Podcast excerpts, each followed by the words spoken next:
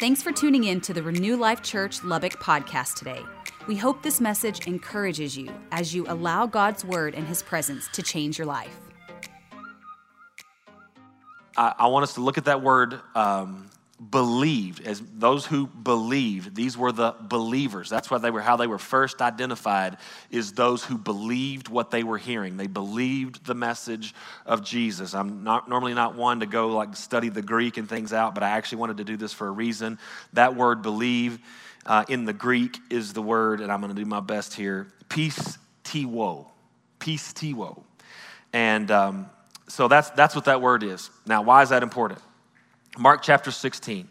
Mark chapter 16. It says in verse 7, now, now this is Jesus. I shared this with our priest in our pre-service meeting. In Mark, in Mark 16, this is Jesus' last statement to the disciples before he ascended into heaven. So these are literally the last words that he spoke on this planet, uh, at least at this time. At this time, he said, "And these signs will follow those who believe." Now, that word believe right there is the exact same word that we just read, pisteuo. That, that, that's the exact same word that it said in, we read in Acts chapter 2, those who believed. In my name, they will cast out demons. They will speak with new tongues. They will take up serpents. And if they drink anything deadly, it will by no, by no means hurt them. They will lay hands on the sick and they will recover. Now, why is this important? Well, Jesus in Mark chapter 16 Mark 16 comes before Acts 2. So, Acts 2, you start to see what Jesus prophesied in Mark 16. In Mark chapter 16, Jesus is prophesying to the disciples and saying, This, this is how you'll know your ministry is effective. This is how you'll know if people are truly receiving the gospel. They'll, this is how you'll actually know if they're receiving me. These signs will follow the believers. These signs don't just follow the life of a pastor. These signs don't just follow the life of, of, of an apostle. I heard someone say this the other day, and, and, and, I, and I think in part it can be true. Uh, we, we, we were talking about apostles and are there, are there apostles today? And there was some conversation. This one particular pastor, he said, You know, I just, I would be super care, careful calling myself an apostle because apostles are supposed to walk in signs, wonders, and miracles. Well, I propose that believers, according to scriptures, believers are supposed to walk in signs, wonders, and miracles. The apostles just went first. The apostles were the first believers. But if you'll notice, Jesus said, These signs shall follow the believers, not just the apostles. The believers, he who believes. Uh, I'm trying to set the groundwork because I want you to understand. I think many in, many of you in here already know this but I want us to understand before we leave today that the responsibility of ministry, and we'll just call these things ministry, the responsibility of ministry falls on every believer. Every single believer. In Ephesians 4, there are the, there's the fivefold office, there's these, these ministry gifts, but if you'll notice, those gifts were given to equip the saints, the believers, for the work of the ministry. Why? Because we are all supposed to take the responsibility of ministry personally. We are supposed to take this personally. Now, I'll, here's why I set all this up, because I want to go back to Mark 16, and then I'll share with you what the Lord, the vision the Lord gave me, and why I think it's important for today. Back to Mark 16. Now let's read the previous three, four verses before what we just read. Later, he appeared to the eleven as they sat at the table, and he rebuked their unbelief.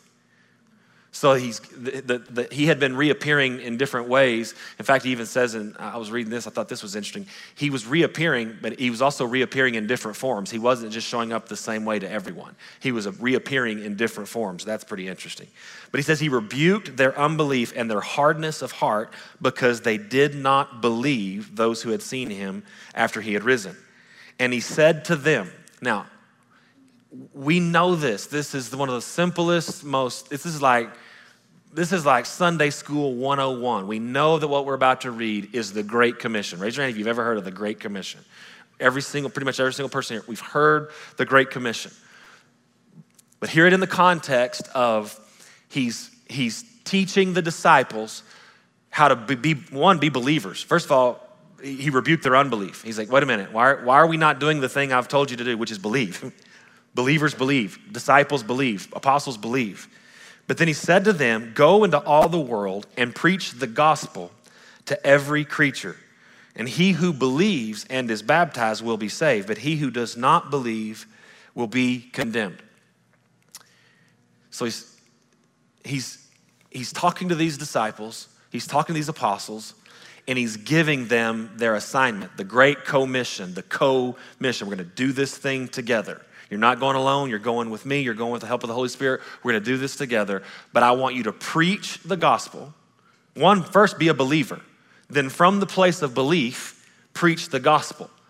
And then these signs will follow him who believes. So, in other words, if you're doing this the right way, if people are receiving what they're supposed to be receiving, then they're going to start the cycle over. And then they will do signs, wonders, and miracles, then they too will preach the gospel and more people will come to believe. Do you see this? Now, we all know that this is the Great Commission, but here's the question Are we even doing it?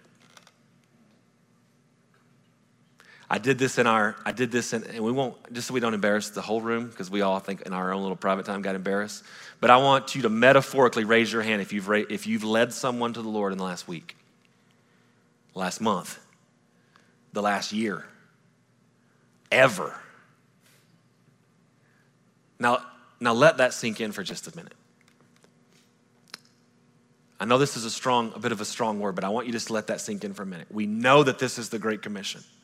We know that this is what we're supposed to, believers are supposed to be doing this. But the question is, are we actually doing this? Are we actually doing it? I, um, now here, now, it's all, it's all quiet in here now. Everybody's sad, beating themselves up. Um, here's why this is important to me. Um, I, uh, a couple of months ago, I was preaching in Midland, and uh, we came to time for the end of the service, and if you're a part, if you've been a part of the American church, you know our rhythm. You know what we do, and we we sing some songs, we preach a good message, and then it comes to the end of the service, where pretty much every pastor on the planet says, "If you would close your eyes and bow your head, we're going to get everyone in, everyone in here a moment to receive the Lord for the first time if you've never received the Lord." So we were doing the thing, and um, I, I, I, did the first service. I think one or two people got saved. Second, purpose, second service, there was only a couple hundred people in the second service. Uh, no one got saved. And to be quite honest with you, for the first time in a while, it just ticked me off. I was like, why are people not getting saved? Like, this is not, something's not right. Something's not working. We're supposed to be seeing people get saved. And even a couple months before that, I had talked to the church about this. I said, hey, invite people to church, invite people to church. And so uh, I, I want to see people saved. Invite your, un, your unsaved friends to church. I was frustrated because it wasn't happening. Uh, I got done with the second service. I got in my truck and I was driving towards a restaurant to eat that night. And all of a sudden, I had a vision in my mind. And the vision, and I immediately knew this was from the Lord. And this vision, I was standing up and I knew that this was the time of the service when I was supposed to be telling everyone to close your eyes and bow your head. And I was going to give everyone in the room an opportunity to receive Jesus for the first time. But what happened in the vision, when as soon as, soon as I stood forward in that moment, I said, okay, now, uh, it's, time, it's time for a salvation call, church. Uh, raise your hand if you led someone to the Lord this week and how many it was so the church can celebrate what we've done, what we've done this week. And immediately I knew exactly what the Lord was saying. I immediately knew that the Lord was saying, it's time to break this thing off where we think that our job as believers is to just invite people to church so that the leaders of the church and the church can do what the church is supposed to do. I propose it's time for the church to do what the church is supposed to do. No, like actually do it. No, like actually, actually do it. So simple. But man, I tell you what, I was talking to my pastor on the phone the other day, and he just, he was level 10 jacked. And he, I was like, man, what's going on? He said, man, I, uh, I just led, there's a, there was a worker at my house doing some yard work, and I just walked up to him and led him to the Lord, and I'm on level 10. It's just been a long time since I felt that fire of just randomly going out and leading someone to the Lord. It should not be the case that that is rare in our life. It shouldn't be the case. Uh, now I want to share with you, uh, there was a, a couple months ago, another couple months ago, I had a friend of mine who had come to see the, the, the church. Did Shane come here? Was he at the I don't think he came here. Shane Mandel, he's a, he's a friend of ours from Bethel Church in Redding, California. He's the head of all the alumni in, there in Redding. And um, Shane told me, he said, Hey, I have a word for you. He said, it's, it's, it's, specific to the Lubbock church, but I know that the Lubbock church is, there's some things happening here at this campus that even though it's the newest and, and the smallest, uh, that there's the Lord's building the prototype here in Lubbock. And so uh, he said, I think this is specifically for Lubbock. He said, but you're not going to grow that church by transfer growth. You're going to grow that church by salvations. And we had up to that point, in fact, I would propose probably a lot of you in here are transferred. You, uh, some of you in here, and, and, I'm all for this, but that's why I think you're here. I think you're here to help build the foundation for what we're called to do. Um, many of you in here have been praying for, for this church to show up. I've, I've talked to you. I know you've been praying for this, and so uh, you, you would you would look at this this church and other things that are happening in the city right now. I'm not saying we're the only ones involved in this, but there is genuinely a move of God happening here in Lubbock, Texas. Uh, it's, you can hear the rumblings and the mumblings. And some people, you hear some of the old timers saying, I've been praying for this for 20 years. I've been believing God for this for 20 years. And you being here represents you believing with us that this is what, this, is what this is. And so, uh, but Shane said, I, I think that you're going to build that church in Lubbock through salvations. And um, again, it seems so simple. Uh, but so so profound. I want to read to you James chapter one, just to since you're all so excited. Um, I'm just going to go ahead and read this. James chapter one, verse 21. Therefore, lay aside all filthiness and overflow of wickedness, and receive with meekness the implanted word. Key word here: receive with meekness the implanted word. I genuinely believe that this is the word of the Lord for our church, which is able to save your souls. But be doers of the word and not hearers only deceiving yourselves. I personally, that convicts the heck out of me, especially as it pertains to reaching the lost.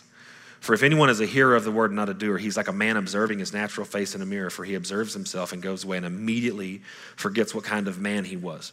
But he who looks into the perfect law of liberty and continues in it, and is not a forgetful hearer, but a doer of the work. Notice he changes it from being a doer of the word to a doer of the work. Turn to your neighbor and say, Do work, son. I was going to read an urban dictionary definition of do work, son, but I'm going to, I'm going to refrain. Er, do, doer of the work. This one will be blessed in what he does. So what I'm going to do now is like that's the word of the Lord. I want us to be a church that responds to the word of the Lord that we do it. The, now remind, let's all remind ourselves this is not a new word.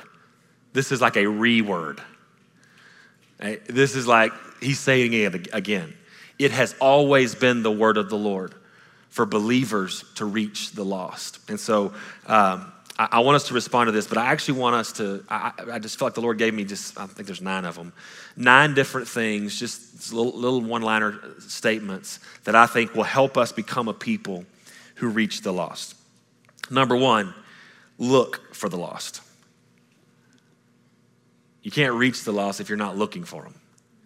And here, here's, here's what I think is unfortunate about this season is in this season, when, you when you go through tough times, when you go through difficult seasons, when, I mean, and that's what we've all, I don't care, every, COVID, this last, this last year, year and a half, it has f- affected all of us in some way, shape, or form. And not just COVID. You've got the political climate, you've got the racial tension, you've got the economy, you've got the, the, the spiritual climate, even with churches shutting down and some having to go online. And there, there's so much happening. And one of the things that happens is when you're in a season, of, uh, uh of pressure, uh, uh, of pressing, of squeezing, and you don't, things are not normal, you don't have as much margin in your life. And when you don't have as much margin in your life, you use what margin you have on yourself. You use that to self sustain. And I would say, in some way, shape, or form, all of us have been, in some ways, at least to a degree, in a bit of a self sustaining mode, keeping our businesses running, trying to, keep our, trying to keep ourselves sane while we're doing virtual learning. Come on, somebody. What is that? Please take our kids back. And, um,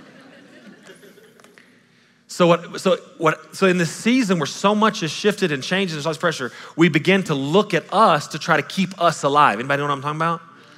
And you look up one day and you realize, man, I've just been focused on me for a long time now. Been, I've, I've, been looking at me. I've been trying to get my church back up and running. I've been trying to get my business back up and running. I've been trying to take care of my kids. We, we, we look this way. And I, I propose to you that the first thing that we need to do in order to reach the lost is we actually need to see them. So, example, when you go to a restaurant, just be mindful that you're not just there to have a conversation with who you're there at the restaurant with, you are on mission. Simple little things. You are on mission. You are on mission with the, with the waitress, the, the hostess, the person at the table next door. You are on mission. Just take your eyes off of the mirror that you've been looking at in your own life. And again, I'm not, I'm not condemning you. Sometimes you gotta, you gotta do what you gotta do in seasons like this. But if we're not careful, we'll stay in a perpetual season of looking at us. And I just say, hey, why don't, why don't you just start looking? You wanna reach the lost? You wanna have impact with the lost? Just start looking, seeing where they're at. Second thing is don't complicate salvation. Don't complicate it. Romans chapter 10, verse 5, this is like the, the most famous scripture. You got to have this scripture down in your heart. Starting in verse 5, it says, For Moses writes that, that the law's way of making a person right with God requires obedience to all of its commands. But faith's way of getting right with God says, Don't say in your heart who will go up to heaven to bring Christ down to earth, and don't say who will go to the place of the dead to bring Christ back to life again excuse me, in fact, it says the message is very close at hand, it's on your lips and in your heart. And that message is the very message about faith that we preach. If you openly declare that Jesus is Lord and believe in your heart that God raised him from the dead, you will be saved. For it is by believing in your heart that you're made right with God and is openly declaring your faith that you are saved. As the scripture tells us, anyone who trusts in him will never be disgraced. Jew and Gentile are the same in this respect. They have the same Lord who gives generously to all who call upon him. Verse 13 if you don't know any other Bible verse, Know this one For everyone who calls upon the name of the Lord shall be saved. It's not complicated, it's significant, but it is not complicated.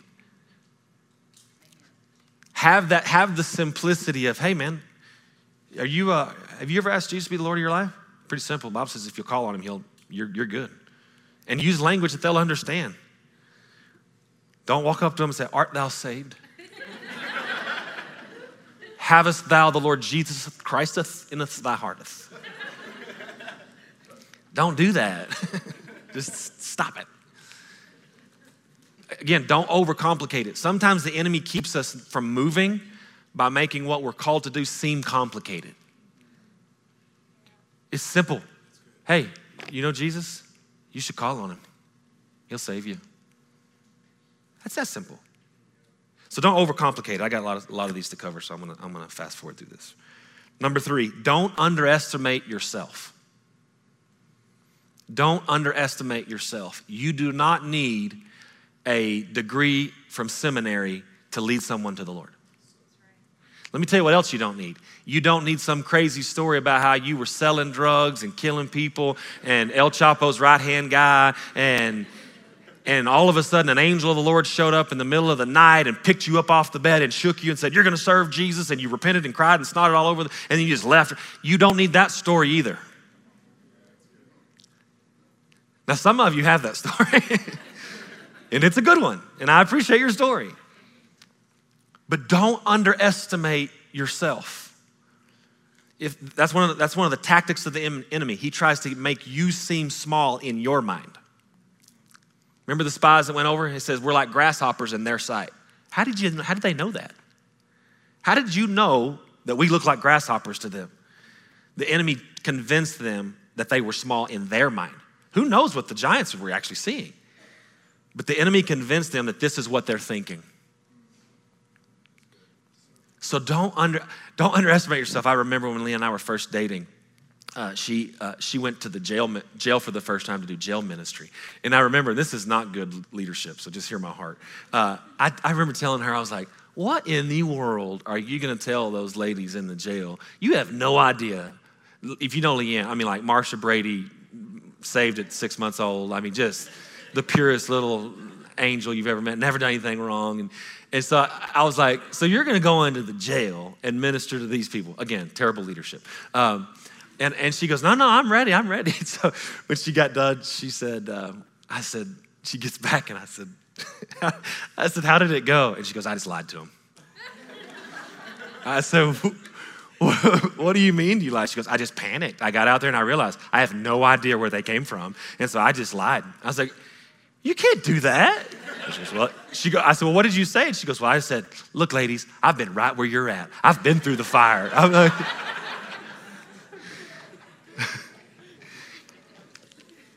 but I think sometimes we think we need one or the other. Either we have to be so saved that we know it all, or we had to have been so lost that, man, our story will just blow your mind. No, don't underestimate yourself. I, am thinking of a, a, particular story a pastor told one time where he said, he said, my story, my wife's story was completely different. He came from sin. He came from some stuff. But one of the things that he noticed is that his wife actually carried breakthrough for people who had lived a good life. And when you've lived a good life, it's easy to fall over into works and self righteousness. And some of you say, man, I've actually done pretty good. You know what? Then lose yourself, not in what you've done and how you've lived a pretty good life, lose yourself in even that, in that even in your good life, you weren't good enough.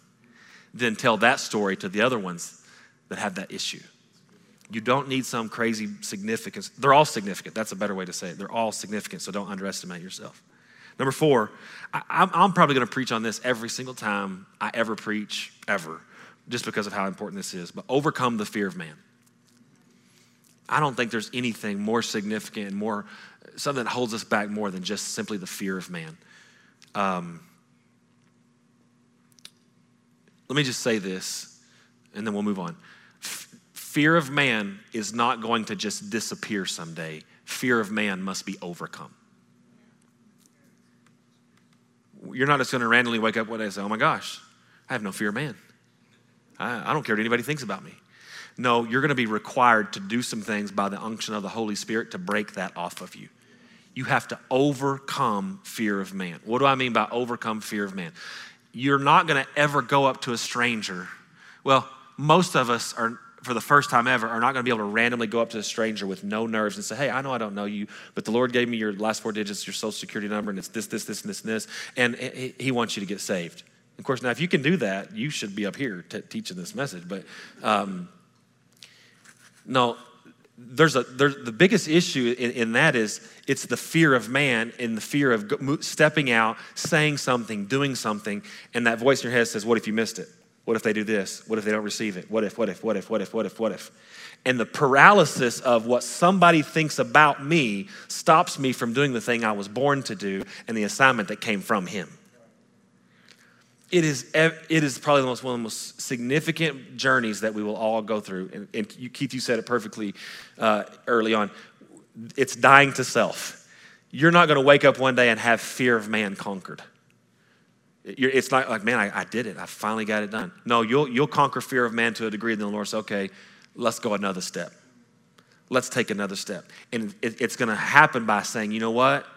Uh, I was talking to Dan uh, not too long ago, and he said he was on a trip to, um, uh, I think it was Florida. And he's like, Yeah, and I knew it. I knew as soon as I got on the airplane that the Lord was going to make me get up in the airplane and stand up in the aisle of the airplane and ask everyone to receive Jesus. And so he was just, the whole flight, he couldn't even focus. He couldn't even just sit there calm. And sure enough, I, somebody sent me the video of Dan in the airplane, standing in the middle the aisle, and he's just telling the whole airplane, You need to receive Jesus. He's like, and, and, and I've talked to him about this. He didn't want to do that. Can we just be honest? No one wants to do that. It's, it, it's weird, it's awkward, there's the butterflies. What is that, what, that emotion that's going on inside of you? What is that? It is the fear of man. And if we all be honest, it's probably one of the most paralyzing emotions and feelings that we ever encounter. First time you lay hands on the sick, or you like, man, someone says, hey, will you pray for me? You're like, eh. Continue to overcome the fear man. Number five. Um, oh, increase in sensitivity to the Spirit. Here's why, you, here's why part of our uh, assignment is to increase in sensitivity because the Holy Spirit's always looking for the lost. He's always moving towards the lost. So if I will increase my sensitivity to Him speaking in my life, and how do I increase the sensitivity to Him speaking? Get rid of all the other noise. Get rid of the flesh, the flesh being louder than the spirit. Increase in sensitivity to the spirit so that when you do walk into a restaurant and the Holy Spirit says, Hey, see that person back there in the blue shirt? You actually hear that. Because He's always working. And He always knows who's prime, who's ripe, who's ready. And He, what He, what He, what He, the Holy Spirit's not short on people who need to get saved, He's short on people that'll work with Him. We just have to increase in our sensitivity where we're listening when he says, hey, that person there, they're ready. Increase in sensitivity. Uh, number six, identify your influence. Identify your influence. Every single one of us have a, um, have a place where we have more influence than we do in other places. Now, I, want to start with something simple. Especially, I, just felt strongly I was supposed to say this statement. Men, men in here, who have kids. If you have young kids, your challenge needs to be that you are the one that leads them to the Lord. Now, if, you, if, if the time's coming gone, don't worry about that. I'm just, here's why I'm saying this. You have, as, a, as the husband of the home, you have a sphere of influence. You have a child that's ready to receive anything daddy says. I remember getting to lead my oldest daughter to the Lord, and I remember what it did for Leanne. Leanne's like, What? You beat me to, you know? And I remember just driving to school one day and just was talking with Susanna, and we are just talking about the Lord and talking about different things. And I said, Hey, have you ever asked Jesus to be the Lord of your life?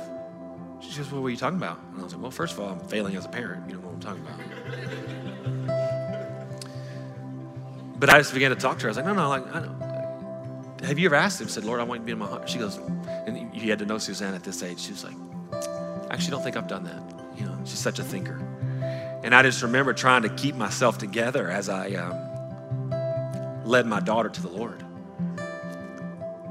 But as a father of the home, I have influence. As fathers in our homes, we have influence. There's other areas that you have influence. The three, three greatest resources that we have is time, money, and influence. How are you spending your influence? Who are the people that look up to you, that are listening to everything that you have? To, and maybe not because you're a Christian, maybe it's because you're the best at your job. Maybe it's the, maybe you know you have a sphere of influence at work because you're the best at what you do, and you know that there are people at your job site that are looking to you, and it has they think it has nothing to do with God. Use your influence, identify your influence, and let your influence build your courage to overcome fear of man, to introduce people to Jesus cruise past, cruise into these next three. Oh, here's a good one. Embrace covert evangelism. Embrace covert evangelism. Overt and covert. Overt is what Dan did in the airplane. Everybody, I'm interrupting your, your, your day here to ask you to receive Jesus for the first time. That is very in your face evangelism, and I think that's the one that scares us the most. And I also think that's the one the enemy convinces us is the only way to do it. But what I want you to do is I want you to embrace covert evangelism, which means this just start by being kind to people, start by being good to people. Tell a really cool story that our staff's been celebrating for a while. Uh, we, um, when we started Sunday night services in Midland, we started going to this one restaurant there in Midland, and we kept getting this one waitress over and over and over again. And uh, so she, one day she was, I think Keith, you were with me when she first asked me. She's like, "So, so who are you guys? You guys come in here. What, what, are, you, what are you guys doing? And I see y'all in here every Sunday night, same time. And uh, she's, I said, well, we're actually pastors of a church. She's like, really? And she's like, you just don't strike me as a pastor. I was like, well, thanks. Um, so spiritual. Um, so we, just, we kind of started a conversation and, and we just got to know the, the waitress. We were just good to her. We left good tips. We were kind. We would engage in conversation and, and different things like that. And, uh, and I said, you should, you should, come check out our church sometime. Well, I'd love to. This is what she said the first time I talked to her about this. She goes, well, I'd, I'd love to, but I work on Sundays. Anybody ever gotten that one? You invite someone to church? Well, and they have a, they have a good, really good reason why they can't come to church. And I said, okay, well, I said, well, what, what do you want? And she's like, well, what do you mean? I said, well, what do you want? I said, if if, if the fact that you have to work is the only reason you're not coming to church, if you want to come to church, what, what do you want? Do you want a new job? Do you want better hours? And I'm going to pray, and the Lord's going to do a miracle, and He's going to make this thing happen for you. And then she, you could tell it kind of stumped her a little bit. She's like, well, I don't know. I, I, I, and so, again, this is weeks and weeks and weeks of this happening. So we finally said, she said, you know, I think I want I, have a job at a radio station where I'm a DJ on a radio station on a morning show. And so I do that in the mornings and then I have to come here and work nights to make ends meet. And honestly, what I'd really like is to get have enough going on here at the restaurant where I can work Monday through Friday and not be tired from my radio show. And, and I'd like to get rid of the radio show. And so I said, okay, great. Well, be, we'll, we'll be praying for God to open a door for that to happen. A couple weeks go by. She goes, hey, I just want to throw this out there. She said, um, I know you guys are praying. And the reason I know you guys are praying for me is because, and we didn't know this part. She said, because um, my husband is, he's Hindu. Is it Hindu? Is Hindu or Buddhist or something? I think it was, I think it was Hindu. She goes, I, I know you have to be praying because a couple of weeks ago, my husband, who's Hindu, just randomly walked up to me and said, We're, we're going to start going to church. She goes, So somebody's praying. So I was like, oh my gosh. And so she, she begins to tell us the story about how, on his, for the first time ever, her and her husband started going to this little church that they could go on Sunday mornings. And I said, man, that's great. We're, and she said, but what I want you to do is I want you to pray. Um, I've, I've put a fleece before the Lord. And if I make enough in tips in this month, I think it was March was the month, wasn't it? You remember? Was it March? Henry, remember? Henry's been a part of this too.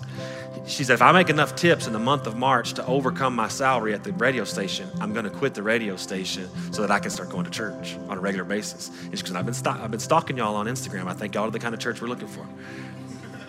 I said, okay. And so, of course, immediately I was like, I said, well, what, how much do you need? And she goes, what do you mean? I said, well, how much do you need? How, many, how much money do you need in the month of March? I said, I want to know exactly what to pray for. And of course, secretly in the back of my mind, I was like, as soon as she tells me I'm fixing to write her a check, I'm going to fix this problem right And I think she said $3,200, $3,500, something like that. And right when, I, when she said that number, the Spirit of the Lord arrested me and he said, don't you write that check. He said, if you write a check for all of it, she won't see that I did it. She'll think you did it. So I was like, well, how much can I give? so I asked him, and he gave me a number. And what I didn't know this, but there was actually other people from our church that were doing the same thing, finding out how much she needed. And I, there's no telling how much she made in tips that week. So if you're a waitress here and you're believing and you want bigger tips, just tell the person, people you're, hey, I'm just believing God for a new job. The story's getting long. So um, a couple of weeks later, uh, we come in, this was uh, April, first week of April, we come in, and I said, So? And she looked at me and she goes, You're not going to believe this. I said, I bet I do. And she said, uh, So I way surpassed my, my tip money for the month of March, and I'm going next week to turn in my two week notice. Please pray that it goes good. My boss at the radio station, not a very nice guy. And uh, so we ended up praying for that. And I want to say it was that night when she's telling us this story. Correct me if I'm wrong, Keith. That night, we're just celebrating. Oh my gosh, she's turning, turn, turning her notice and all these things. She comes back over to our table and she goes, Oh my gosh, guys, this is just getting crazy. She's like, You see that table over there? She's like, That's the owner of all these restaurants. That one's the manager for this city. That one's the manager for this city. They all snuck in here tonight to meet with me. They just offered me the manager position at this restaurant. And again, I, I have, we have yet to preach the gospel, but we were the church and we were just in there praying and believing for God to move in her life. And next thing you know, her Hindu husband's coming. You see, that's that's very that's very covert. It's just bringing the kingdom into their world and letting the kingdom do what only the kingdom can do. And so, don't think that you're not doing anything if. Let me say that differently. Embrace the idea that sometimes you're just there to prepare the soil. I'm just working some soil. The time's going to come when the seed will get planted, and when it does, it will because there's been. A lot and you know how some people are. They, they need a, they need a sharp plow. this is some hard, hard ground. Be willing to covertly go in there and just love and love and be kind and to demonstrate generosity and covertly just bring the kingdom into their space until one day the moment happens when it's like, oh, you're not going to believe this, you know, or, or, something crazy happens. You see where I'm going with that? I'm running out of time here. All right, uh, number the, the, number eight practice the supernatural. Church bells going off, man. This, this, this service is getting spiritual, man. Uh, practice the supernatural. You know, it said, we read this, it says, These signs shall follow him who believes. They'll lay hands on the sick. They'll recover. They'll, they'll, they'll drink deadly stuff and it won't hurt them. They'll pick up snakes. They'll, uh, there's all this stuff in there. And that sometimes freaks people out. But let me just tell you, you need to start practicing in, in the supernatural. You need to start exercising this gift. Why? John chapter 4, verse 46. Jesus had come to Canaan for the second time. He actually said it was his second miracle. Uh, Jesus originally had turned water into wine there, but he came back, and one of the city officials heard that he was coming. He goes up to Jesus and said, Hey, will you heal my son? And in verse 48, he says, Jesus says to him, Unless you see signs and wonders, you won't believe. Now, if you go back and read the story, the, the man actually started believing just as Jesus was preaching. But then when he left, his son was healed. And because his son was healed, says the whole household got saved. There are people that need to see signs, wonders, and miracles before they give their life to the Lord. They need to see that. So you know what they need? They need people that know how to do it. They know how they need to be around people. They need to see people who are courageous enough to go for the miracle. Go for the miracle. What if it doesn't work? You're not responsible for that part. Go for the miracle. Go for it. Exercise that. You need to start seeing, and I'm going to say what's going to happen. You'll just start realizing, wait a minute, I'm starting to carry more, carry more and more authority. More and more authority. You'll start seeing more and more fruit. As the fruit increases, so will faith. You have to embrace a lifestyle of, of the miraculous, of the supernatural, because some people have to see signs and wonders before they'll give their life to the Lord. Last one, then we'll close. Super simple one. Just get to know Jesus. Just get to know Jesus. The closer you get to Him, the more His heart rubs off on your heart. When you just get in His presence, spend time in His presence, spend time around Him, spend time getting to know Him, and what He desires will soon become what you desire. How He sees will become how you see. Matthew 9, verse 35 says, Jesus traveled through all the towns and villages of that area, teaching in the synagogues, announcing the good news about the kingdom. And he healed every kind of disease and illness. Notice this when he saw the crowds, he had compassion on them because they were confused and helpless, like sheep without a shepherd. And he said to his disciples, The harvest is great, and the workers are few. So pray to the Lord who is in charge of the harvest and ask him to send more workers into the field. This is how he thinks. As he was going, doing live, laying hands on the sick and seeing them, seeing, seeing them healed, it says he would see the crowds and he was moved. He had compassion on them. He hated the fact that those sheep did not have a shepherd. That's the heart of Jesus. That's the heart of the Father. And the more time you spend with him, the more he starts to rub off on you, the more, the more even his own emotions about things. If it bothers him, it should bother us. If it, do, if, it do, if it bothers him and it doesn't bother us, we're not close enough to him. Just simply in, engaging in an intimate, personal relationship with Jesus will make you better at reaching the lost. Thanks again for listening today. If you'd like to join us in person for church, Renew Life meets every Sunday morning at the YWCA at 6501 University Avenue in Lubbock, Texas. For more information on our ministry, check out renewlifechurch.com or find us on social media. We hope to see you soon.